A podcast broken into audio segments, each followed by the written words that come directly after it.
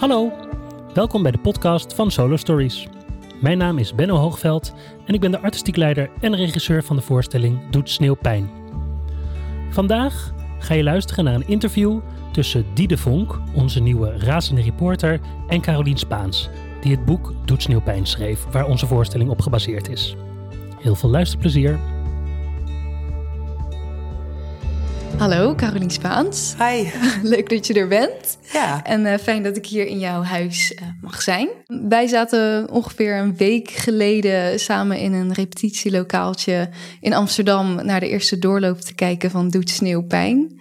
Klopt, ja. Hoe was dat voor jou? Uh, nou, dat vond ik natuurlijk heel erg spannend, want ik had twee scriptversies gezien, maar ik had nog, nog geen idee hoe dat er dan ook visueel uit zou zien ik ben in, eh, in een hoekje gaan zitten, ook op verzoek van, uh, van Saskia. Omdat zij inderdaad zei van, nou ja, het is best wel... Uh, het was voor haar ook heel spannend. Dus ik ging me een beetje verstoppen in het hoekje. en het was... Uh, nou, ik was heel opgelucht na afloop. Dat, dat was voor mij het belangrijkste. Want ja, het voelt toch een beetje alsof je je kind uit handen geeft. Ehm, lange tijd. En dan moet je kijken of je je kind nog een beetje herkenbaar terugkrijgt. Maar dat, uh, dat was zo. Uh, maar ik ben in ieder geval gerustgesteld. En uh, ja, dus ik kijk wel echt met uh, vertrouwen en ook zin naar de, naar de première. Ehm, ja, en verder was het, was het vooral heel emotioneel. Ja, dus ja. ik heb keihard zitten huilen een paar keer. Mm -hmm. Ja, het is heel, ja, het is heel raar om, je, om wat jij hebt opgeschreven, om dat weliswaar een bewerkte vorm, om dat terug te zien en te horen uit de mond van, uh, van iemand anders. Ja, zeker. Want voor mij uh, en voor het publiek dat in de zaal zit, is het een verhaal of een toneelstuk. Maar voor jou is het jouw eigen verhaal. Ja. Ja, inderdaad. Hoe is dat om dat uit handen te geven? Um, ja, dat vond ik eigenlijk. Uh, het, het, is een beetje dubbel. Want aan de ene kant kan ik het echt zien als iets dat los van mij staat. Ook omdat uh, het toneelstuk natuurlijk niet één op één mijn boek is. Er zitten uh, dramatische elementen in die nodig zijn voor het toneel. Daar gelden natuurlijk andere wetten. Um, er zitten ook hele stukken in die.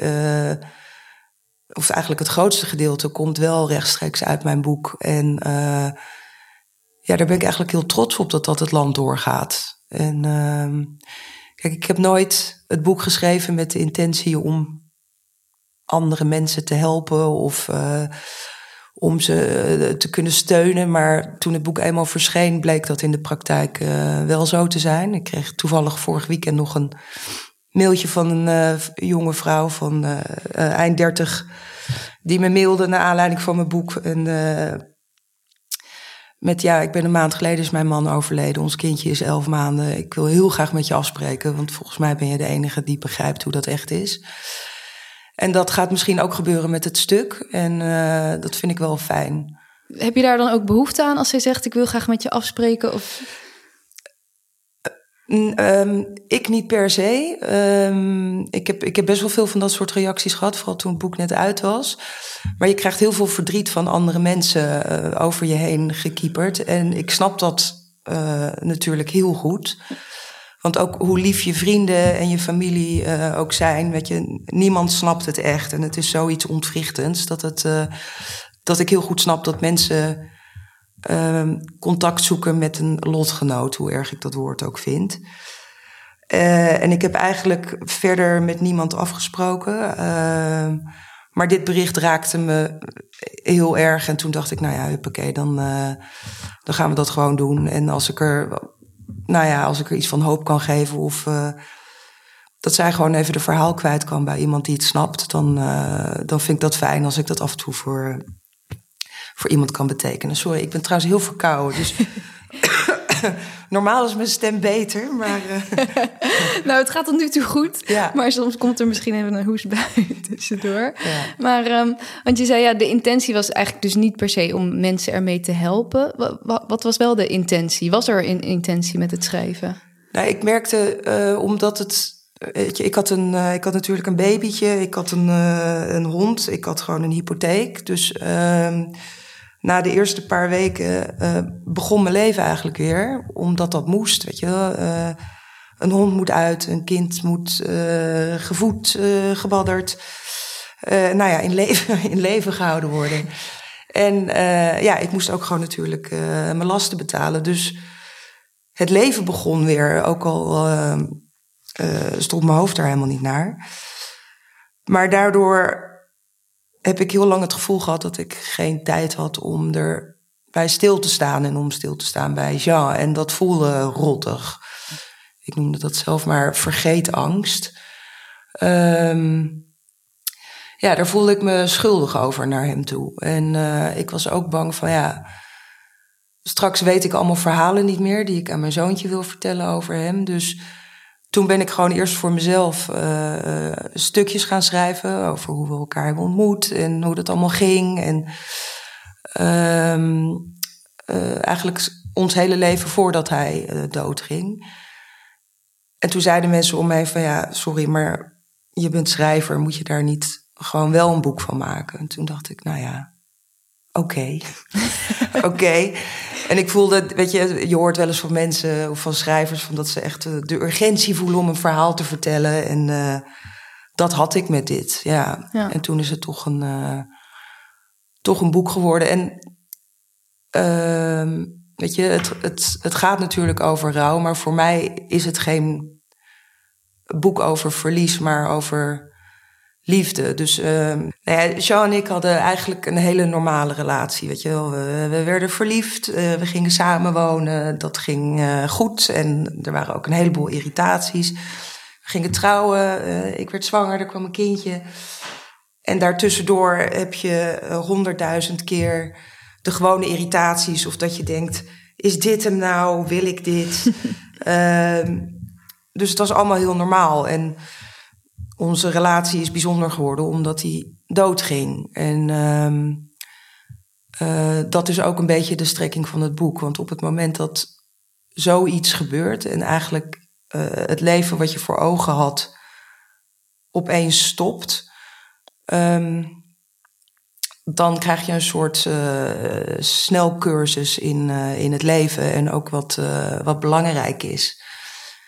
En uh, pas toen hij dood was, zag ik hoe belangrijk hij voor mij was. En hoe ontzettend veel ik van hem hield. En hoe dat eigenlijk ondergesneeuwd raakt door dagelijkse beslommeringen. Mm -hmm. En dat wilde ik heel graag uh, opschrijven en misschien ook een beetje meegeven tussen de regels door.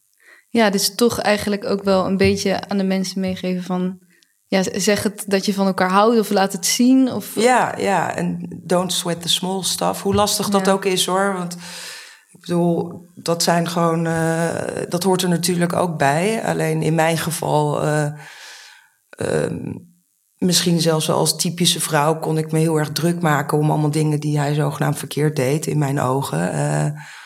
terwijl ik het eraan voorbij ging wat hij allemaal, wat hij allemaal goed deed.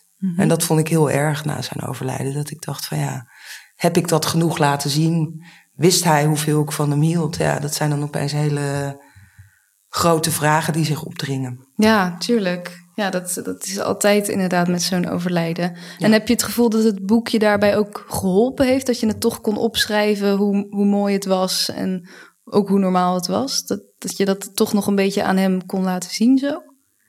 Ja, dat hoop ik. Ja. Dat Klinkt misschien een beetje zweverig, maar... Ja, nou ja, uh, je, mensen vroegen in het begin van... oh, het is vast heel goed om zijn dood te verwerken. En ik zei, nee, dat is helemaal niet zo. En dat merk ik helemaal niet. Uh, ja, ik vond het heel fijn om vier maanden echt alleen maar met hem bezig te zijn. Uh, en eigenlijk samen herinneringen op te halen. Uh, maar achteraf heeft het me wel heel erg geholpen om, om alles op te schrijven omdat ik het niet meer kan vergeten, omdat het er is voor, uh, voor Lucky later. En weet je, ik ben hartstikke. Uh, uh, het, is, het is geen eerbetoon, ik zet hem niet op een voetstuk, maar het heeft me wel geholpen met, ehm, met inzien wat hij voor me, voor me heeft betekend. Ja. ja. En waarom vind je dat zo belangrijk dat, om het niet te romantisch te maken in de zin van het was allemaal, om, ja, om het ook een beetje normaal te nou ja, omdat ik anders, uh, ja, anders zou ik liegen. En het is natuurlijk heel makkelijk om, om iemand uh, op een heel hoog podium te hijsen als hij er niet meer is. Mm -hmm. Maar ja, dat, zo was het niet. En, en dat klopt ook niet. En ik bedoel, hij had honderdduizend vervelende eigenschappen en ik, en ik nog meer. En dan zou ik een heel ja, uh, onrealistisch beeld geven van, van onze relatie en van, denk ik, ook relaties in het algemeen. En het is ook niet nodig om iemand uh, te verheerlijken. Want nee. tussendoor, ja, je kiest voor iemand. Ik, ik had niet zomaar voor hem gekozen. Ik vond hem fantastisch, maar uh, hij had zeker gebreken, gelukkig wel. en ja, je hebt natuurlijk een jong kind. Dan heb je, heb je dan eigenlijk tijd gehad voor die rouwverwerking of echt daarbij stil te staan? Niet echt. Ik heb, uh, ik heb, wel, ik heb ontzettend veel uh, hulp gehad. Uh, nog steeds. Weet je, ik, ik hoef maar een kick te geven. Of mijn ouders staan klaar, of de buren of de overburen. Maar ja, je gaat niet huilen met een baby ernaast. Dat heb ik één keer gedaan. En toen ging hij heel hard meehuilen. Oh, ja. en ja dat snapt een baby niet. En uh, dus dat beperkte ik dan tot de momenten dat hij sliep. Um, nee, en het, ja, nee het, het, kwam er niet echt van. En daarom vond ik het ook fijn dat ik op een gegeven moment echt vier maanden vrij heb genomen om dat boek te schrijven. En ik gewoon de hele dag, als Lucky op de crash was of ergens anders, of als hij lekker lag te slapen, dat ik gewoon alleen maar met mijn gedachten kon zijn en het herbeleven. En um, um, dat, dat was mijn rouwperiode. Maar het, het, het zijpelt door. Het is niet dat het nu afgesloten is. Ik, uh, nee.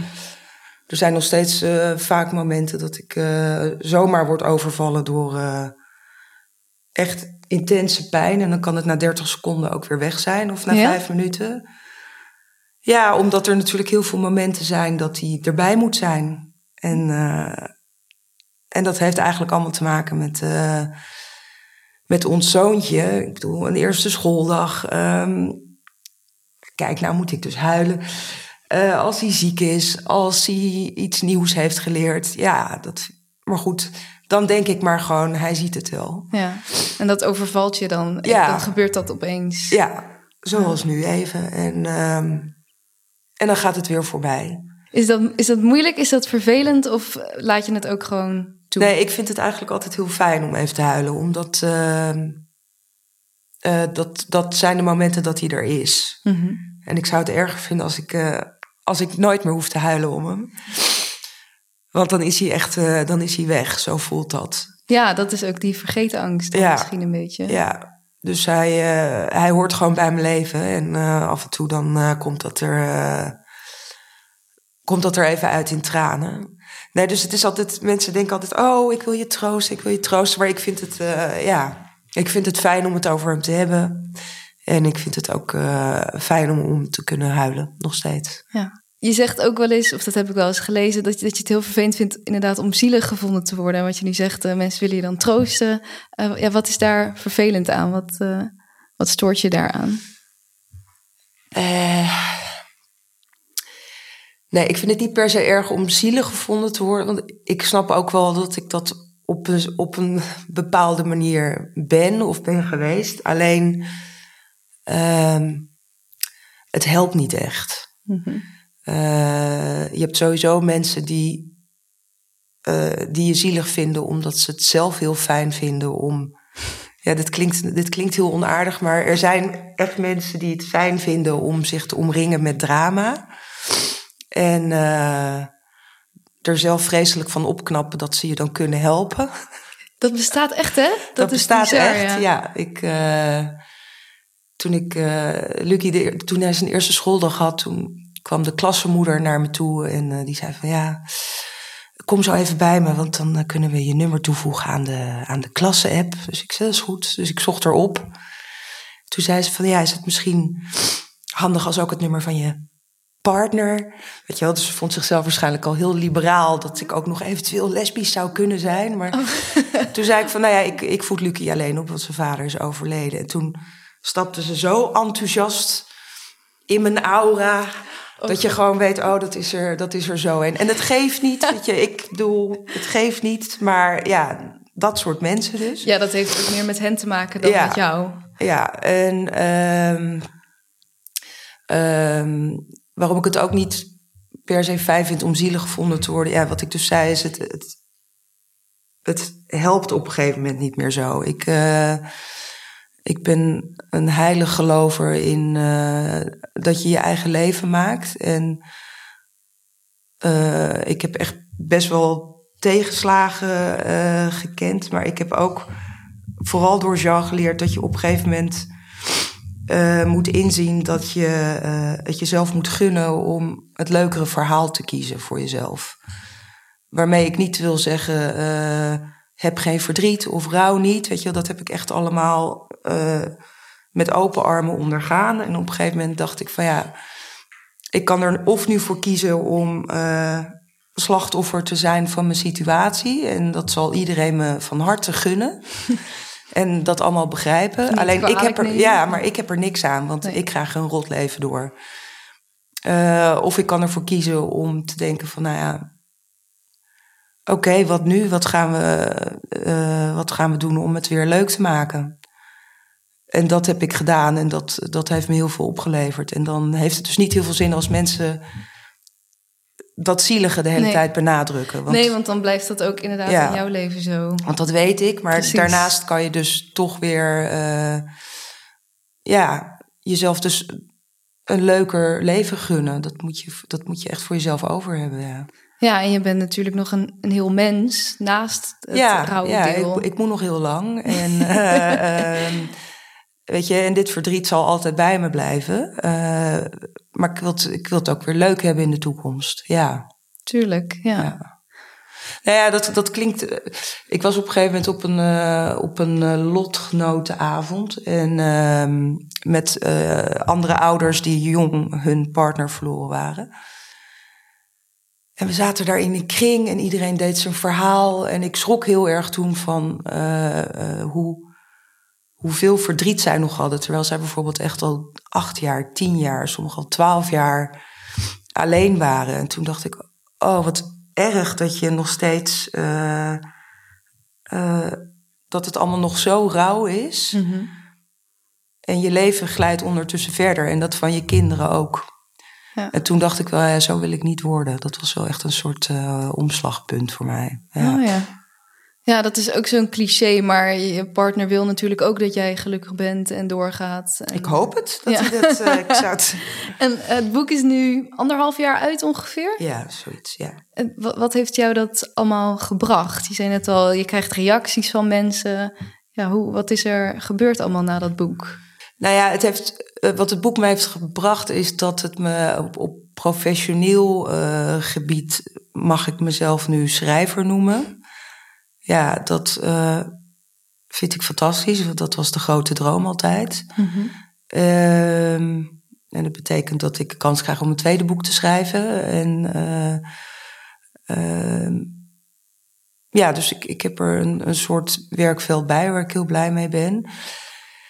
En verder valt het best mee wat het, uh, wat het uh, heeft opgeleverd. In die zin dat het. Uh, weet je, toen het boek uitkwam, is het even heel erg druk geweest. Inderdaad, met interviews en met reacties. En ik krijg nog steeds wel, nou bijna wekelijks, een mailtje of uh, bericht van iemand van. ik heb het gelezen en wat een mooi boek. En dat is natuurlijk allemaal heel fijn toneelstuk komt nu natuurlijk, dus dat zorgt voor een, voor een soort doorstart. Maar verder heeft het me eigenlijk vooral rust gebracht. Ja, dat het er is. Dat vind ik heel fijn. Um, maar dat is het wel. Het, heeft, het is geen uh, levensveranderende. helaas. Of nee, niet helaas. Het is, geen, het is geen levensveranderende gebeurtenis geweest. Moest je daar nog lang over twijfelen, twijfelen toen Merel en Benno jou vroegen voor dat toneelstuk? Nee. Nee? Nee, nee, want het, het is natuurlijk. Uh, het is sowieso nu. Uh, in de boekenwereld uh, wordt er heel actief gezocht naar samenwerkingen. Dus ook door uitgeverijen. Van, is er verhaal, leent het zich ook voor televisie of voor film of voor toneel? Um, omdat het gewoon niet zo heel goed gaat met de boekenbranche. Mm. Dus dat is altijd fijn. En um, nee, toen dit voorstel kwam, toen was ik hartstikke trots. Ja. Ja. Maar het is inderdaad wel wat je ook op het begin zei. Je geeft jouw verhaal een soort van uit handen. Ja. Had je daar nog, was je daar nog bang voor dat het... Jawel, natuurlijk. Want het is. Uh, uh, kijk, ik heb wel meteen tegen uh, Merel en Benno gezegd: van ik heb geen verstand van theater. Sterker nog, ik ga nooit naar theater. Dus ik heb volledig vertrouwen in jullie kunde. En ehm, dat neemt niet weg dat het eindresultaat, weet je, het theaterstuk heet hetzelfde als mijn boek. mijn naam blijft eraan verbonden. Dus ik vond het wel, vind het heel belangrijk dat het stuk dat uiteindelijk wordt uh, gespeeld, dat dat past bij mij. En uh, ik heb twee versies van het script gelezen en in, met de tweede ben ik echt heel gelukkig. Dat is ook wat, wat je gaat zien als je in theater komt. En met, met het eerste stuk was ik, of met de eerste versie was ik minder gelukkig. Omdat daar, ehm, omdat ik het idee had dat het karakter uh, niet meer helemaal paste bij wie ik was. Ah ja. En um, ik snapte dat er bepaalde scènes in zaten die nodig waren, omdat het, nou ja, wat ik zei, het toneel heeft andere wetten. Uh, maar een aantal daarvan, ja, daar was ik het eigenlijk gewoon niet zo mee eens, omdat, um, omdat dat situaties waren uh, die mij niet zo zouden overkomen of waarin ik anders zou handelen. Echt hele nieuwe situaties die niet in jouw boek stonden. Ja. Of, Dus er was bijvoorbeeld uh, een scène. Nee, sorry, laat ik het anders beginnen. In mijn boek beschrijf ik hoe ik op een gegeven moment weer ga daten. En um, omdat ik natuurlijk nog soort van jong ben en uh, nog wel een tweede liefde wilde tegenkomen. Nou, dat ging allemaal best wel slecht, zoals ook normaal is in deze tijden. Maar in het uh, stuk was daarvan gemaakt dat ik een, eigenlijk een affaire kreeg met een vader van school. En ik zou nooit um, iets beginnen met een vader van school. En al helemaal niet als het een getrouwde vader zou zijn. Dus oh. dat was wel iets waar ik bijvoorbeeld voor wilde waken. Want ik ja. Ik moet nog naar school. En, het is toch jouw naam? En ja, verhaal, en ik wil niet dat. Uh, A, wil ik niet dat ouders denken van. Oh, en uh, doet ze dat, weet je wel. En B, ja, het gaat het heel erg tegen mijn principes in om iets te beginnen met iemand die al een relatie heeft. Mm -hmm. Dus daarvan heb ik bijvoorbeeld gezegd: ja, dat, dat moet er echt uit. Want zo ben ik niet. Nee. En um, in de laatste versie zitten ook situaties die niet uit mijn boek komen, maar wel waarin ik me goed kan vinden. Of waarvan ik denk, ja, nou ja, zo zou ik inderdaad dan reageren. Ja, ja dus dat het echt wel jouw taal is ja. en jouw situaties. Ja. Ah, dus nu, uh, ja, nu, nu heb je het gezien. Ben je nog zenuwachtig dan voor de première? Of... Nee, ik ben heel zenuwachtig voor Saskia. um, omdat het me heel heftig lijkt om een monoloog te doen. Weet je, je moet het echt zelf maken. Heel heftig, ja. Maar goed, ja, ik vind haar een fantastische actrice. Dus uh, um, daar heb ik alle vertrouwen in dat ze dat kan. Ja, ik wil gewoon heel graag dat mensen het mooi vinden. Dat, uh, dat hoop ik. En dat ze uh, blij de zaal uitgaan. Voor zover dat kan met een stuk over, over rouw. Maar ik ben er nu al wel trots op. Dus, ja. dat, dus dat is fijn. Ja, zeker. Dat kan ik me voorstellen. Ja. En ik hoop dat ik alle tranen heb gehuild. Want deze keer moet ik natuurlijk wel een beetje opmaken. Ja. Precies, vorige keer konden we nog een beetje in ons klopje ja. komen. Nou ja. ja. ik denk dat, dat, er, dat je niet de enige zal zijn die huilend in de zaal zal zitten. Um, je had het net even over uh, het nieuwe daten. Uh, ben je weer aan het daten en is het alweer met succes? Kind, sterker nog, ik ben verloofd. Oh, echt? Gefeliciteerd. Ja, wow. ja het is, uh, dit is wel echt een goed verhaal. nee, ik heb uh, uh, een jaar geleden, iets langer dan een jaar geleden, heb ik Jeroen ontmoet via de dating app, zoals dat gaat. En ehm, wij hebben sinds december 2019 verkering. En afgelopen december was dat een jaar en we besloten naar New York te gaan. En uh, ik heb een hele slechte televisiesmaak. En zo kijk ik bijvoorbeeld al tien jaar fanatiek Say Yes to the Dress. Heerlijk, ja. Um, het geeft niet als, als je dat niet kent. Het is op een vrouwenzender en het is echt het ultieme wijvenprogramma... waarin vrouwen op zoek gaan naar een trouwjurk in de uh, New Yorkse bruidssalon Kleinveld. Dus wij hadden de tickets geboekt voor New York. En ik zei tegen Jeroen, als we daar dan zijn, dan wil ik elke dag daar naartoe en dan moet jij buiten een foto van mij maken. Elke dag wil je daar naartoe? Nou ja, dat zei ik. En hij stemde morrend in. En uh, hij dacht, nou ja, het zal wel. Mm -hmm. Dus op de eerste dag dat we daar waren, um, kwamen we inderdaad aan, uh, aan bij uh, die bruidssalon. Dus ik stond daar een beetje hysterisch te doen bij de gevel. En hij zei, kom, kom, we gaan even binnenkijken. Dus ik zei, nee, nee, nee, want dat durf ik dan niet. Ik ben altijd alleen maar dapper tot de voordeur. Maar we gingen toch naar binnen en toen mochten we opeens ook echt naar binnen. Terwijl ik wist dat je daar een afspraak voor moest. Uh, je moet, als je in een trouwwinkel bent, dan moet je daar een afspraak voor hebben. En ze waren daar aan het filmen voor het programma. En uh, toen ben ik daar ten huwelijk gevraagd. Oh, en dat uh, wordt ook uitgezonden. het werd in mijn lievelingsprogramma zit ik dus nu. Echt? Ja, ja, nee, het was, uh, ik was zo verbijsterd dat ik alleen maar shit en fuck kon zeggen. Wat heel onhandig is op de Amerikaanse televisie. Oh, wat geweldig. maar uh, ja, dus dat wordt ergens uh, eind dit jaar waarschijnlijk uitgezonden. Het ergste was dat ik zo verbijsterd was als ik dus niet eens jurken wilde passen. Ik wilde alleen maar op een gegeven moment naar buiten. Ja, Mijn moeder bellen. Even het verwerken. Oh, wat het even goed. kunnen verwerken. Ja, dus uh, wij, zijn nu, uh, wij zijn nu verloofd. Ja. Dat heeft hij echt goed bedacht ook. Ja, het is, dat, ik heb hem niet zomaar uitgezocht. Nee, het is een goede jongen. Maar uh, nee joh, wij moeten, eerst, wij moeten eerst eens gaan samenwonen. En hij heeft ook twee kinderen, dus dat moet allemaal versmelten. En um, dus er is nog werk aan de winkel voordat er echt getrouwd gaat worden. Maar het is, het is leuk om tot die tijd verloofd te zijn. Ja, ja heerlijk. Je had het net over een tweede boek. Uh, ja, wat zijn je toekomstplannen qua boeken schrijven en wat je nog wilt? Nou, ik, ik vond een boek schrijven vond ik echt het allerleukste dat ik ooit heb gedaan. En ik, uh, ja, ik werk als journalist. Ik doe vooral heel veel uh, interviews met mensen. Um, er komt een punt dat dat uh, minder leuk gaat worden. Om het hele simpele feit dat ik dan zo'n beetje elke BN'er wel een keer heb uh, gesproken. Um, en ik vind het eigenlijk wel heel leuk om verhalen te vertellen. Dus ik, uh, ik ben een tweede boek aan het voorbereiden. Dat heeft niks te maken met, met dit boek. Um, het gaat over een paragnost die tot 1995 uh, actief en berucht en befaamd was. Uh, dus dat ben ik nu heel erg aan het researchen. Ik ben ook nog bezig met een uh, televisieserie, maar dat staat op een heel laag pitje, omdat eerst dat boek op, uh, opgetuigd moet worden.